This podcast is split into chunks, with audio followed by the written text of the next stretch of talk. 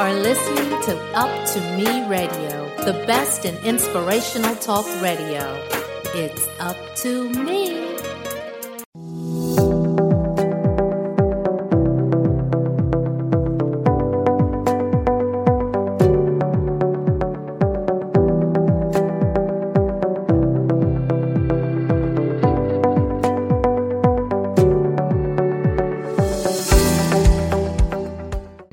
Welcome to A Healthier View with Dr. Clitheroe and yours truly.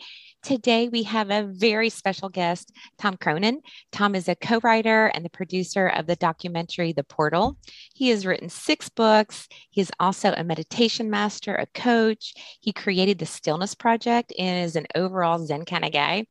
In this episode of A Healthier View, we're going to discuss so much. I mean, things like meditation, healthy, soulful relationship, his movie, The Portal, and so much more. Scott, how are you doing today?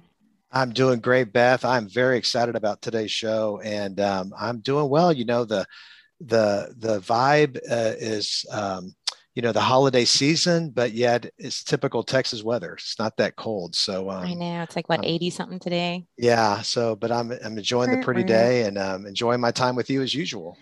You know, you know, I just want to take a minute and share with our audience the reason Scott and I really wanted to bring Tom on today. Um, well, there are a lot of reasons, but one is I heard him on a podcast and I was so energized with the conversation. And I loved hearing him talk about spirituality and talk about the meditation he teaches, his yoga philosophy. I actually sent him an email saying, Don't make me beg you to be on the show. you know, and I love that all three of us speak a similar language. And I want to talk about all that goodness and talk about love and relationship and meditation. So, with with that, Tom, welcome. I am so impressed with all the beautiful work you do in the world. Thank you so much for being here and sharing your knowledge with us. That's great to be here. Thanks for inviting me along. And I, I did uh, enjoy reading your invitation to come and join you. I couldn't really refuse. So Aww. it worked. Yeah, Beth. Uh, Beth has a way with words, uh, both written and verbal. So uh, it's it is hard to resist when she asks you something. So, uh, and, and Tom, I really appreciate your time too. And I, I just, you know, I know that you do a lot of work in different areas, but I was really intrigued by your your your thinking and your uh, teaching about relationships. And so, and I know that you've shared on that same podcast about your your relationship. So I, I just, I don't know if we could start off with just, you know, what what are your thoughts about the the secrets, if you will, to a healthy and um, stable relationship or marriage.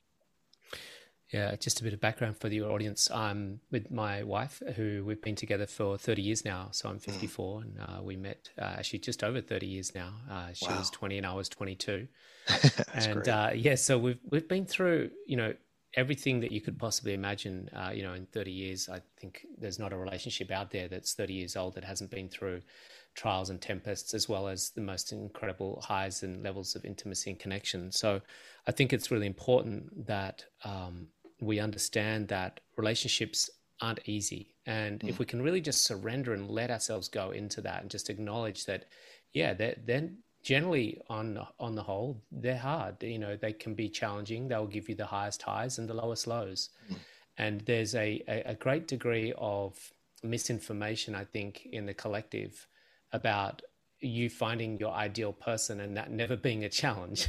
Yeah. but when you bring a, a, masculine and feminine, this can be heterosexual or uh, or homosexual relationships. There's usually a uh, sort of masculine and feminine dynamic, which are these incredible sort of polar opposites that are magnetically drawn to each other, and then the the polar opposite that makes the magnetism work also makes the repulsion work and that you're just completely different and think differently and talk differently and act differently. This is like the most insane um, sort of paradox that the universe has created where we're going to create these two polar opposites that are attracted to each other but find it so difficult to live together because they're so completely different yeah. um, which i find is quite an irony. But look you know for us for 30 years one of the things i think a mo- number of different things. One is that we, we both have a, a very uh, developed spiritual practice. Mm. I think if you're basing your religion, uh, religion, your relationship on an, an egoic existence, that is purely through your ego identity, you're going to be entangled in a lot of, uh, you know, shoulds and shouldn'ts and past experiences and attachments to rights and wrongs. And uh, when you have a much more developed spiritual practice, both of you, you have a greater capacity to be more present and to uh, to to not be so deeply involved and entangled in past life in, in your hmm. past experiences, because hey, everyone makes mistakes and everyone um, is learning, everyone is growing, and um, you know we've certainly both made mistakes and both had challenges in our individual lives and in the relationship. But to be able to be much more present allows us to come into a space that clears that entanglement and that negative charge that might have happened from some past experience. And I know people are dealing with things that were 10, 15, 20 years ago. and it just doesn't augur well for a great relationship when that's happening. I think, secondly, um, giving each other a lot of space is also really important, and having the courage and the confidence to um, to allow each person their own individual growth and their own individual journey, and just be grateful and honored that they're willing to share a lot of that journey with you.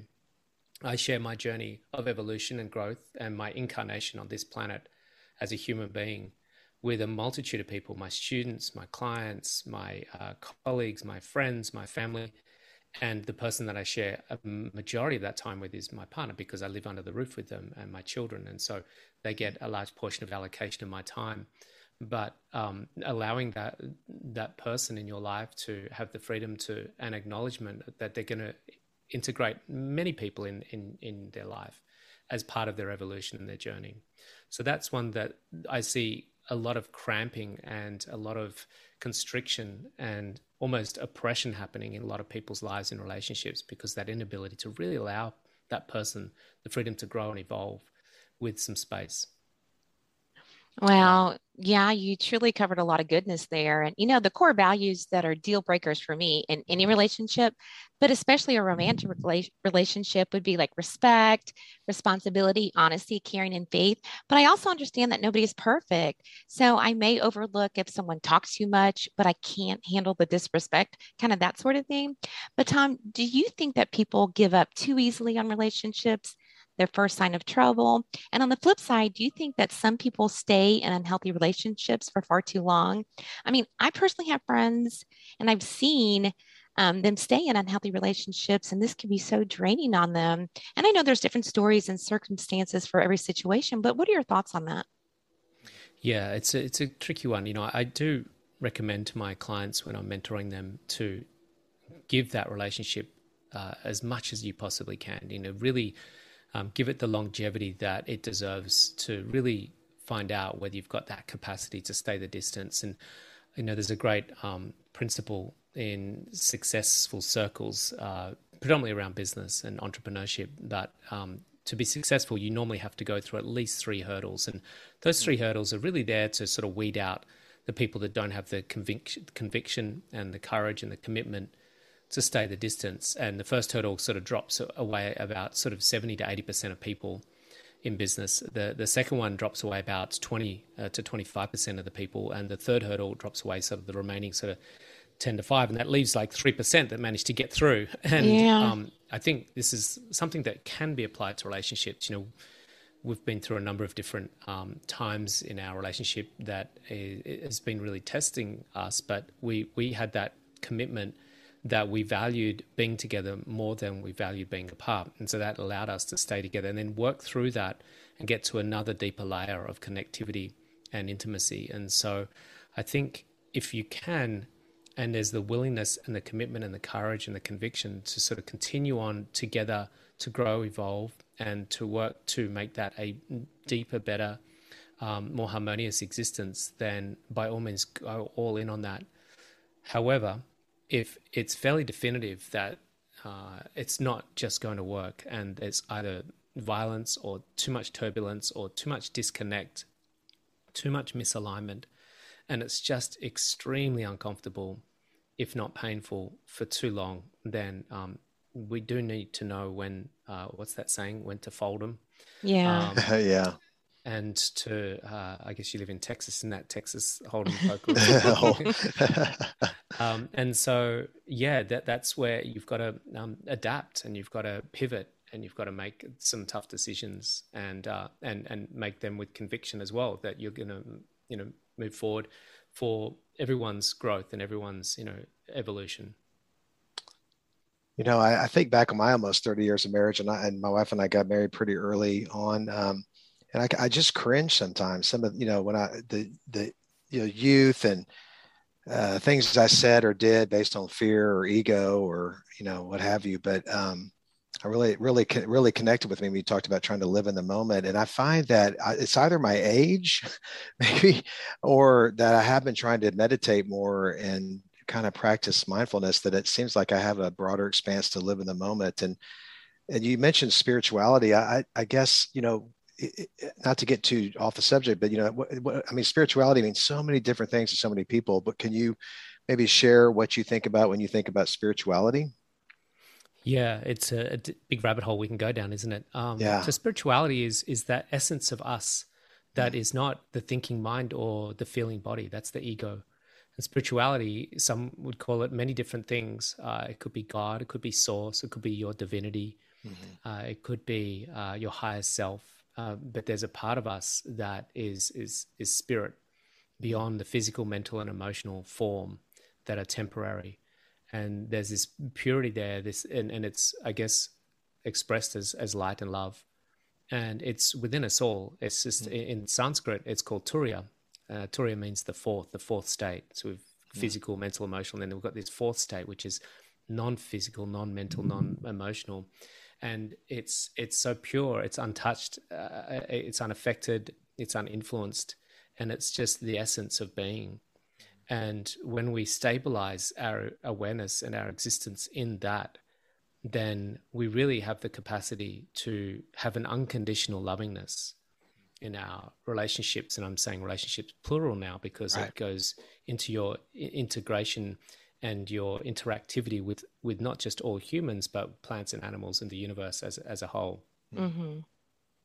Oh, that's yeah. beautiful you know, eh, kind of going back to relationships a little bit, you know, as you're growing with that person that you choose to be with, you know, with all the ebb and flow of life and the positive and negative energy that happens in life, you know, a strong connection with that one person can be an amazing thing. I mean, when you get past that excitement of a new relationship and then things get comfortable, like your favorite sweatshirt, which may be a silly analogy, but when situations get real and you can read somebody's body language and you can finish their sentences when you honor them and you know celebrate those familiar patterns i personally think that is really exciting and can be so fulfilling. While others might think that's boring you know and all that rambling. I actually have a question about codependency.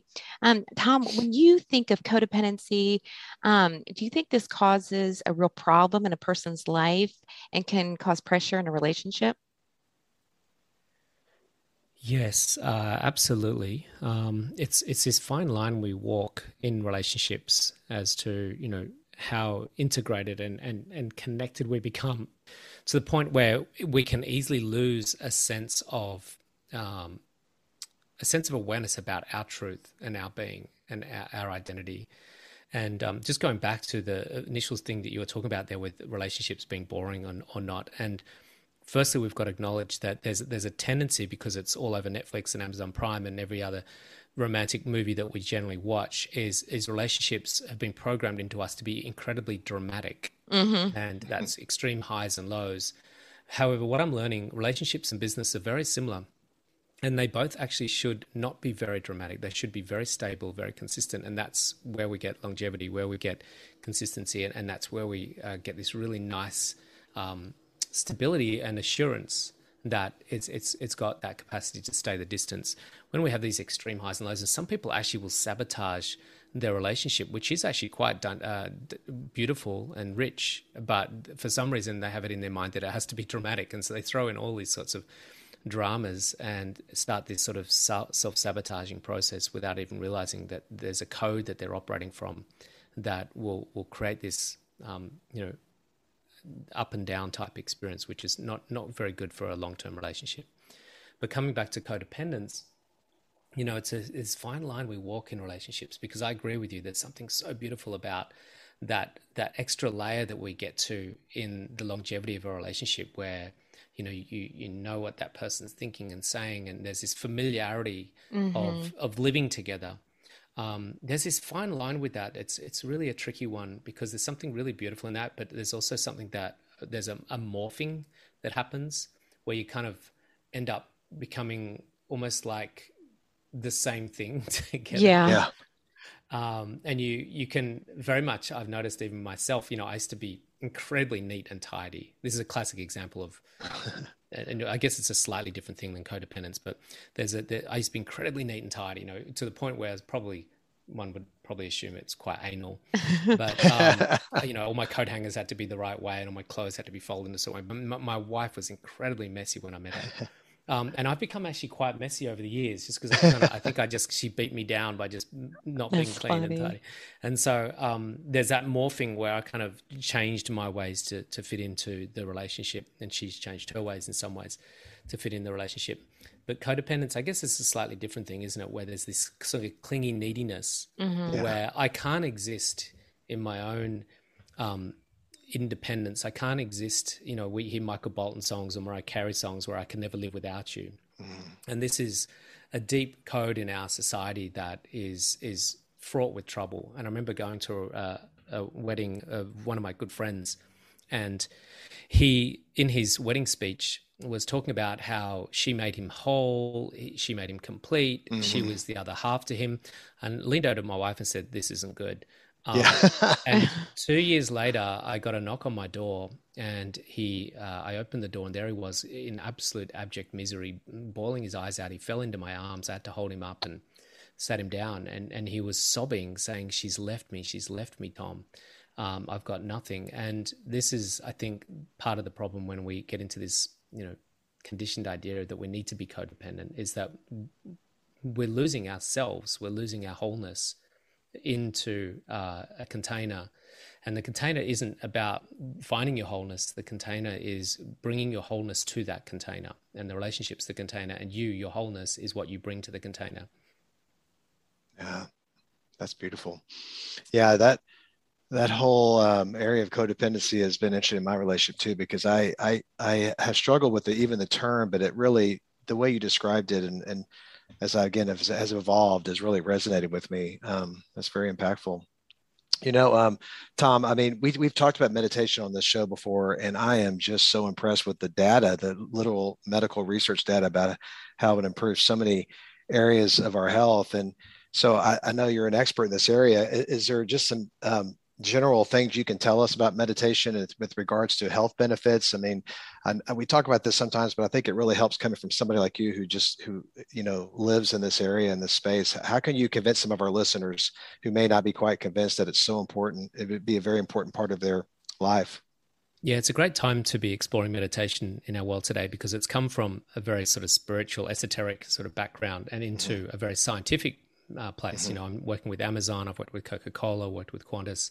You know, teaching their staff, and mm-hmm. we always work on on three levels. One is physical, mental, and emotional. So, mm-hmm. on a on a physical level, it's just such a powerful tool as it um, reduces that stress response in the body. The physical body is always sort of responding to life circumstances, and sometimes it can mis um, misread life circumstances and, and trigger you to be in what's called sympathetic nervous system state, which is a mm. fight flight response. So your physical body starts to coagulate the blood, it starts to store fat cells, it starts to change your breathing, um, and it starts to go through a shutting down of your digestive system. On a mental level, it starts to contract the frontal lobe of your brain, so you get very poor intuitive, creative capabilities uh, and adaptable capabilities because your brain functionality is being impaired because you're operating from a very primal uh, reptilian part of your brain, which mm-hmm. is that rear part of the brain. And more importantly, on a biochemical level, when we're in that stress response, which a large portion of the world are these days, because we're having to face more and more uncertainty, is that we we shift from the biochemicals moving in our body of melatonin, the biochemical to help us sleep, uh, serotonin, the biochemical to help us feel happy, and oxytocin, the biochemical required to have the sensation of love the body shuts all those biochemicals down when we're in a stress response because the body's interpreting your experience to be a life and death situation, which is predominantly something that gets activated when we're going into battle mm. or when we're running from a saber tooth tiger. And in those moments, it's not the time to have sensations of love, particularly going into battle. Uh, it's not the time to be falling asleep. Uh, it's very dangerous if there's a saber-tooth tiger running after you. and it's not the time to be feeling jovial and wanting to crack jokes with someone that potentially your enemy. So it's the body is trying to preserve life and it's reading that situation and it could be a long-term situation of a poor relationship or financial issues or um, you know lockdowns and things and it's um, changing your biochemical makeup and it's producing high levels of cortisol adrenaline and norepinephrine and so we can't coexist with nor- norepinephrine, adrenaline, cortisol and serotonin, oxytocin, melatonin. So we're, we're kind of like one or the other. And what yeah. meditation does is it very quickly will flip you out of the sympathetic nervous system state, and move you into the parasympathetic.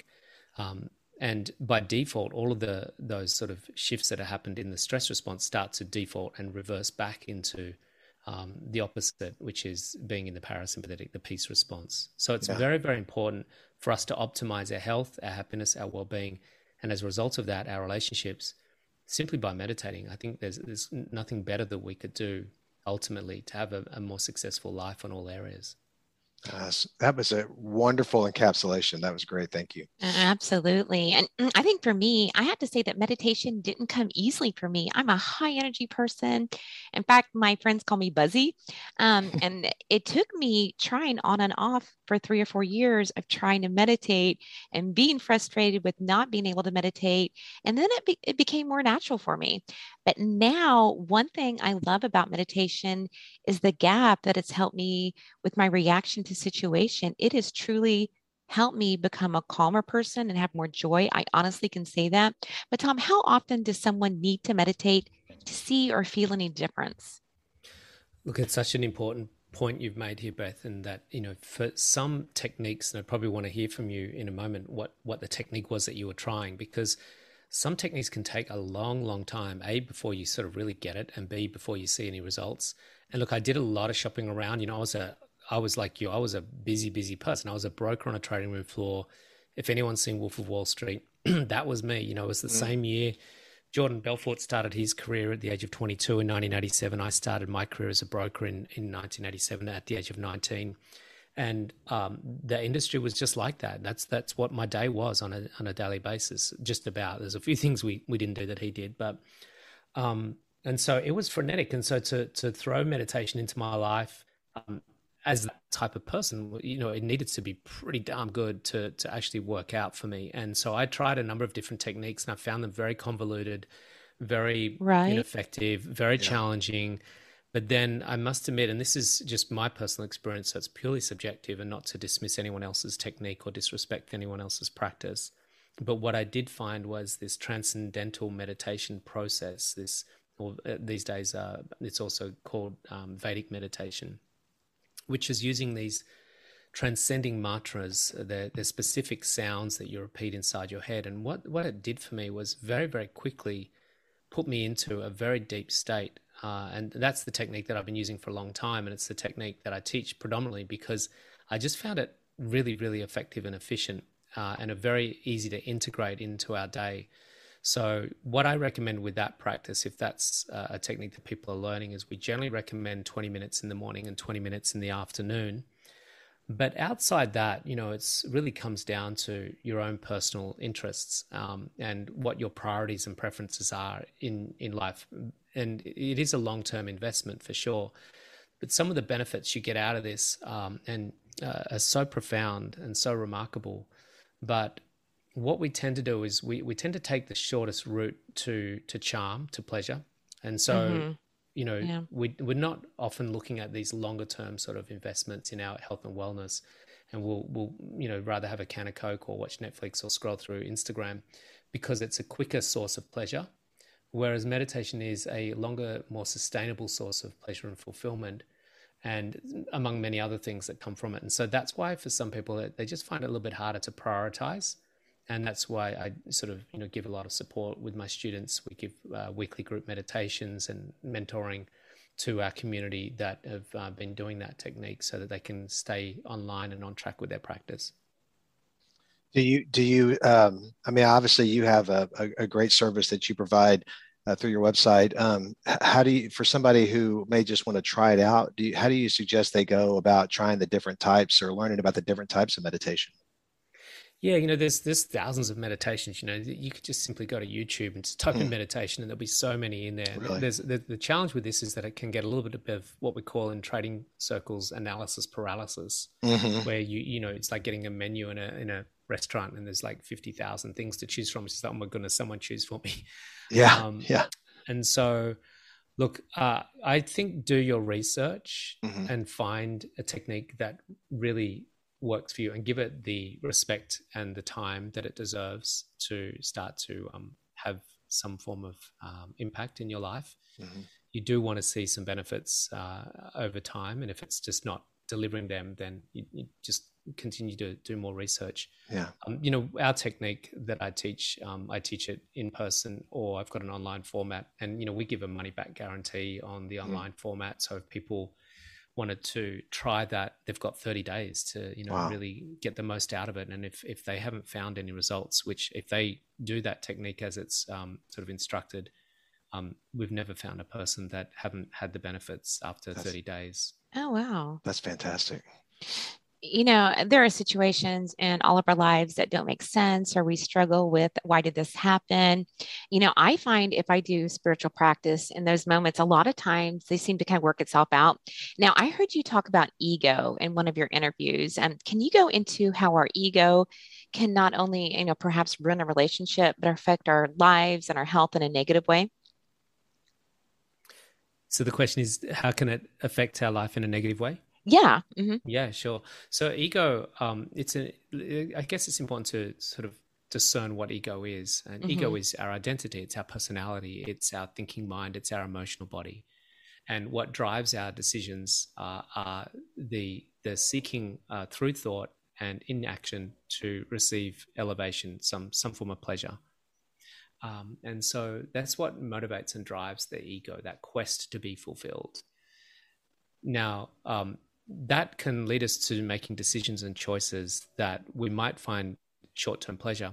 But with that comes a polarity of some pain. And there's this incredible dynamic in the field of relativity, which the ego interacts with. That's the, the world of duality, the ego and the subject or object that the ego, uh, sorry, the, the object that the ego is interacting with. So the ego is being the subject and the object being what it's interacting with. And so there's this dynamic there and there's a polarity in that dynamic of pain and pleasure. And so we see that pain and pleasure playing out all the time. But the the ego um, it's this drive for some experience sometimes with very short-sightedness like uh, smoking a cigarette or getting completely wasted or um, you know um, fulfilling a desire that might have detrimental consequences if we fulfill that desire you know like uh, you know, going and doing a transgression in your relationship. So these sorts of things um, have this capacity to continuously bring uh, a a a cause and effect type dynamic where we go and seek pleasure, but it, it ends up having a corresponding pain response. Mm. And the ego doesn't really have that capacity to be so intuitive to look that far down the track at what could be the pain response or the, the negative side effect.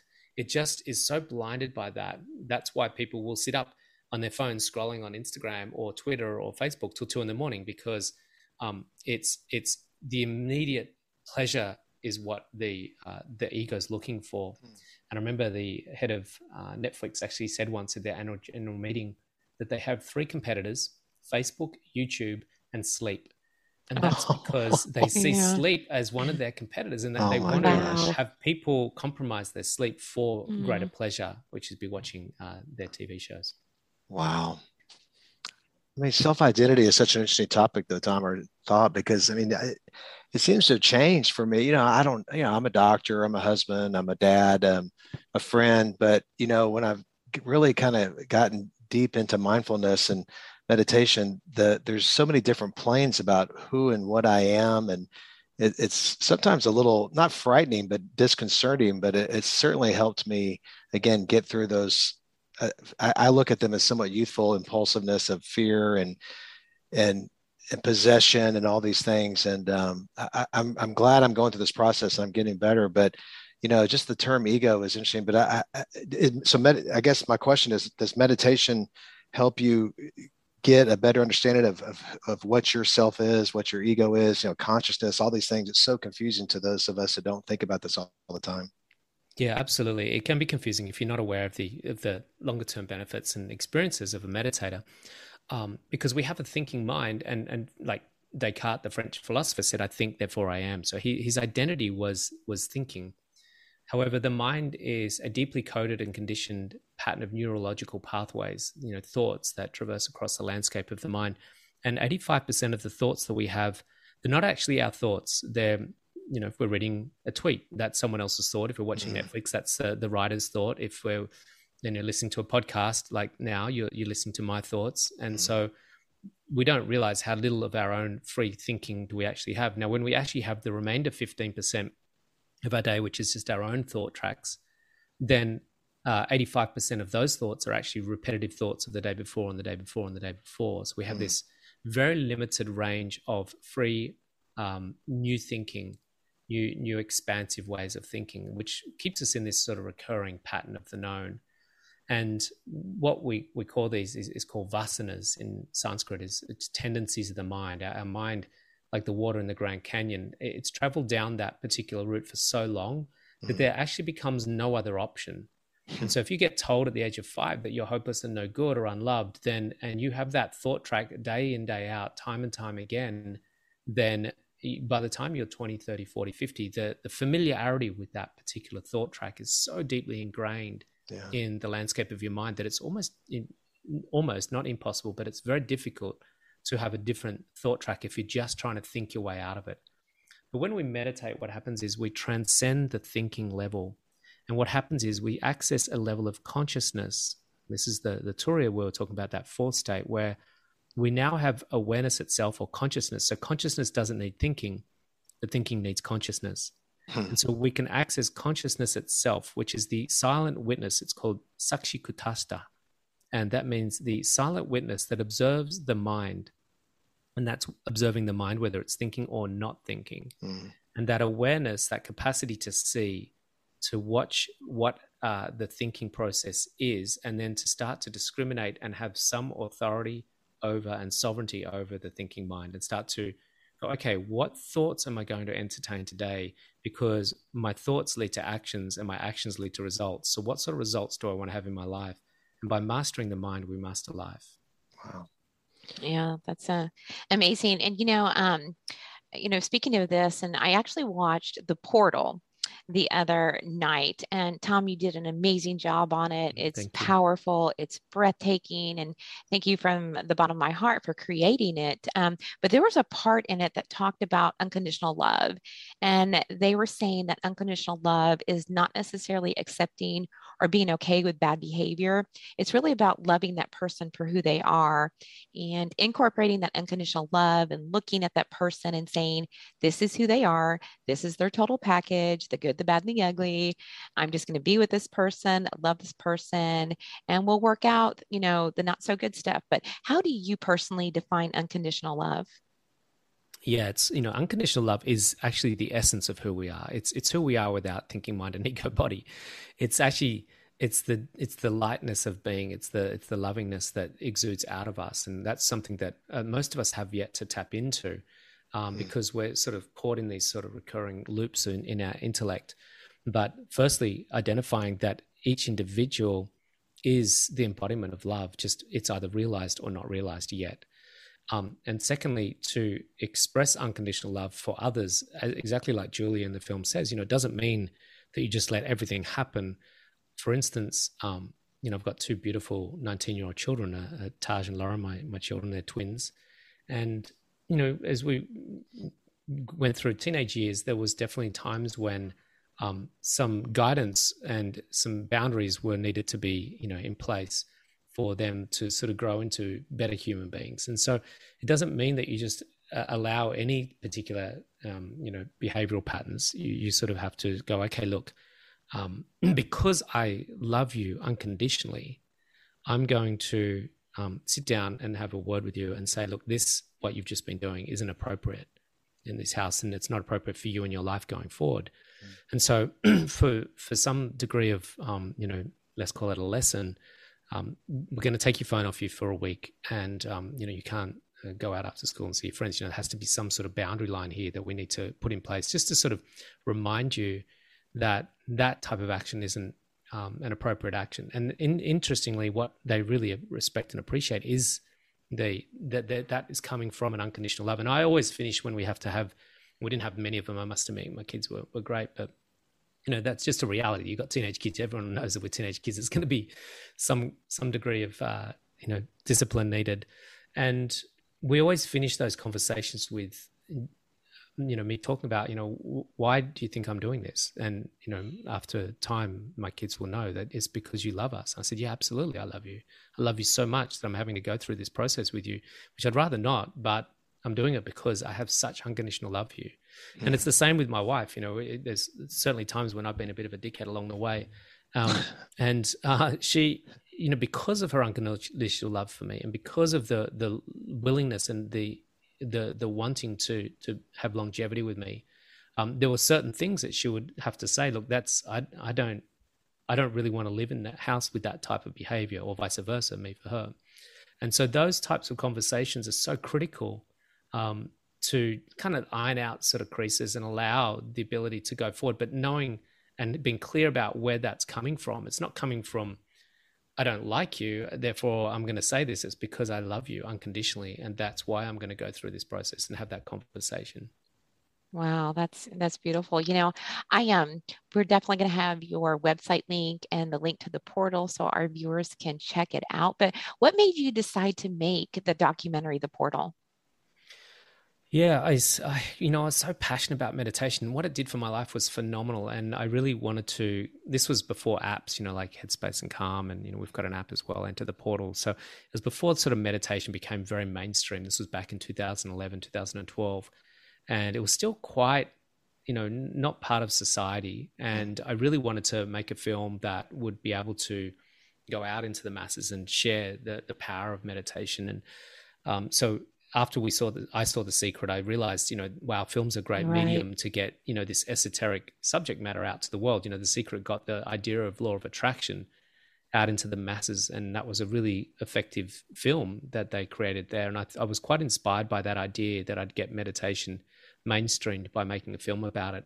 I didn't realize how hard it was going to be to make a film and to get, oh, you know, uh, everyone, so many different creative influences to to try and produce something that um, you know one person might have an idea for but you know the other six people that are creatives on the project have a slightly different idea about what it might look like so that was always a bit of a challenge that's beautiful, beautifully done. It's, it's I highly recommend it. Um, and I, I, know we're very sensitive to your time, Tom, but uh, can you briefly go over the Stillness Project? And I have to say before you answer, I watched a, a video of you talking about it, and and you and again, as a 55 year old gentleman, I really it really meant a lot when you talked about what it was like to be alive 30 years ago. And i remember it. I was in medical mm-hmm. school at the time but no email no text messages. I mean i had a little beeper thing that had a phone number but the amount of information that we get before 8 a.m every morning is just overwhelming. And so that really hit me hard about what what we've seen in our lifetime. But can you talk a little bit about the stillness project and, and, and what that's all about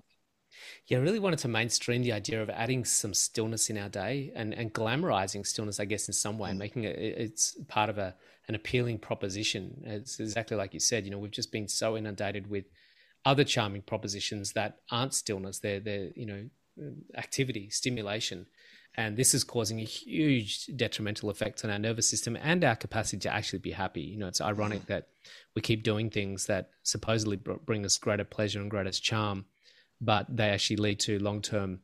Um, you know, distraction, uh, mm-hmm. disease, uh, discontentment, and this is really something that's becoming epidemic, I think, in our society. And my personal feeling is that the pandemic is actually uh, almost like a, a, ripple effect of that in some ways, because yeah. we've lost the a, a, great sense of what it is to be healthy, and what a, a great sense of what it what it takes to be happy.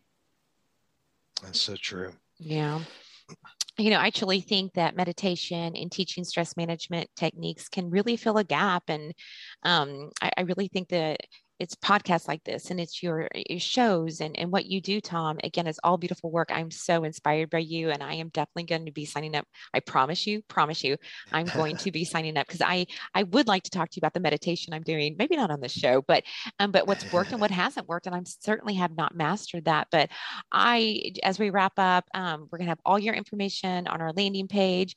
I want to thank you from the bottom of my heart for, for agreeing to be here and being here and sharing all your knowledge and it's just a great conversation. Mm, it's great to be here. Thanks so much for inviting me along and giving me the opportunity to share with Thank- everyone here today. So wonderful space to, yeah. to, to be in. Really grateful for your time and expertise. Thank you so much. Pleasure. So stay with us. We'll be right back after this commercial break. In every family, small conversations can make a big impact. I grew up on tour with my parents. Kind of different, but we bonded over music and we talked honest conversations, like when my dad shared his experiences as an alcoholic. Your honesty gave me a sense of integrity that I wanted in my own life. And I wanted you to know from someone who's been in recovery more than 30 years now that hard work is what creates success, not alcohol or other drugs, in whatever you do. Talk, they hear you.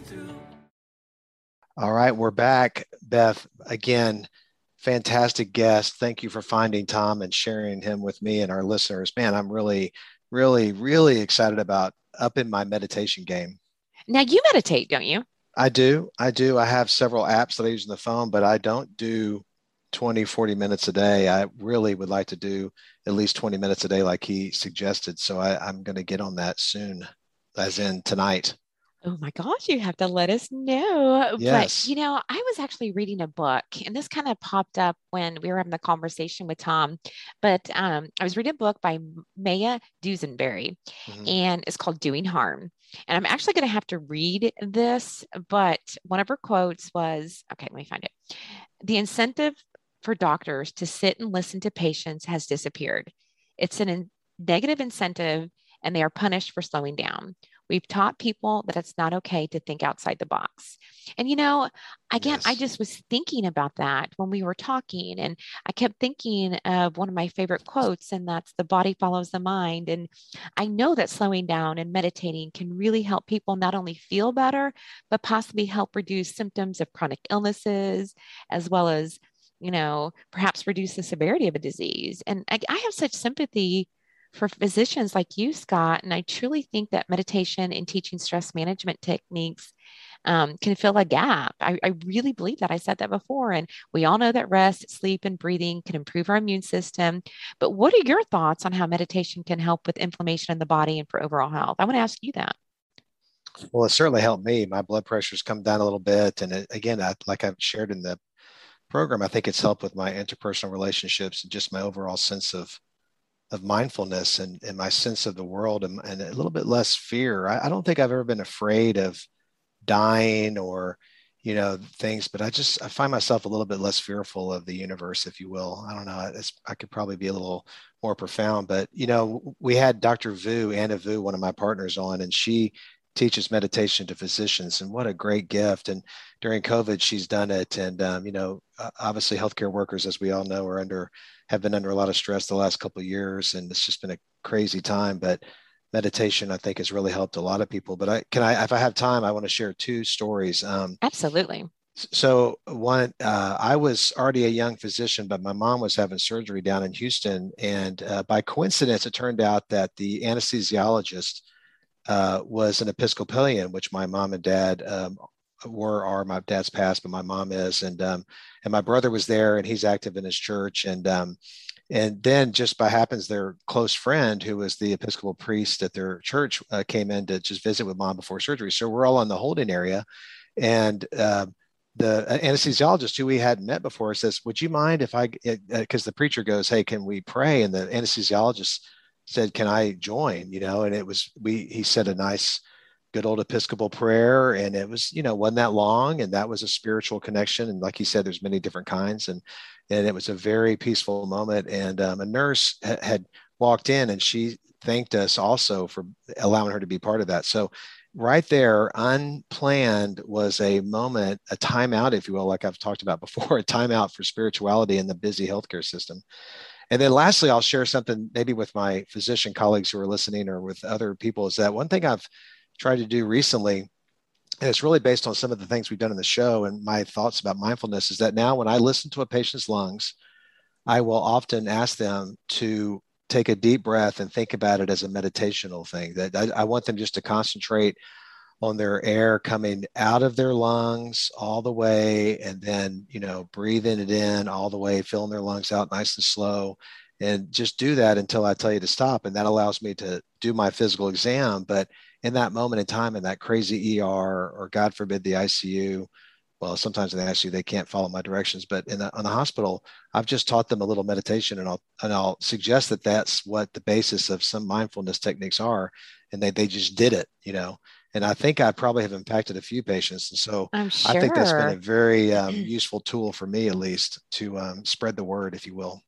Uh, you know, when you were talking, um, it reminded me of Florence Nightingale. I mean, she's one of my heroes, despite some yeah. of her actions against her supervisors. I mean, mm-hmm. for me, I think she was a hero because she changed hospital conditions and saved lives with her hard mm-hmm. work and determination.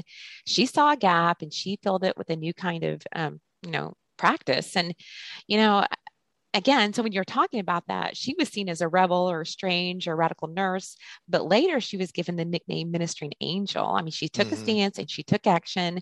Um, do you see where I'm going here? You kind of did the same yeah. thing. Yeah. So kudos to you. Thank you for sharing that. I hope, thank you. I, I appreciate that, Beth. Yeah, I just, again trying to change my little corner of the world but i really do think that there's a i think that you know that's a great example of somebody who was very uh, looked at as kind of a rebel at first and then became you know a, a, no, a noted uh, change, uh, agent of change. And I think that 20, 30 years from now in healthcare, there'll be a lot of things that you talk about that we talk about on this program that are going to be standard of care.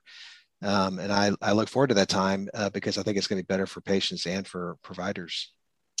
Well, that's wonderful. I really hope that, you know, people like Tom and and you and me and and other wellness folks can get the word out, encourage them to, you know, think outside the box when it comes to their health and their well-being and their wellness. And, you know, as always, if you guys have questions, please email us email us at info at up2meradio.com. We will answer every single email we get. I encourage you to listen to our other shows we've had on past season, as well as the other amazing shows on Up2Me Radio. Um, with that, I just want to wish everyone a happy, healthy day, and we'll see you next time.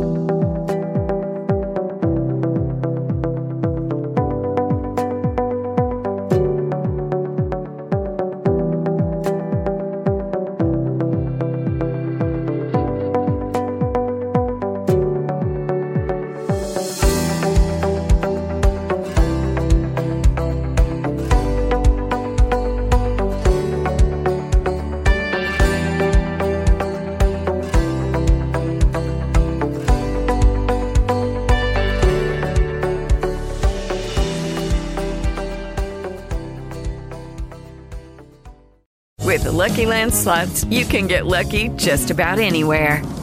This is your captain speaking. Uh, we've got clear runway and the weather's fine, but we're just going to circle up here a while and uh, get lucky.